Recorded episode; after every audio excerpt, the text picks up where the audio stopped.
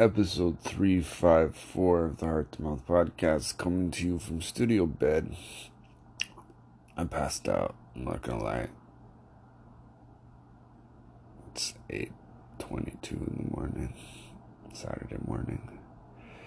So much Christmas shopping to do. Yesterday was an absolute waste of a day. Oh my god, I fell into a vortex.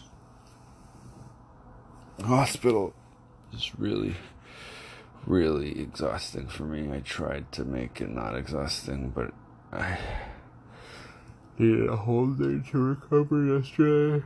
I'm still recovering. Sore. Too much sleep.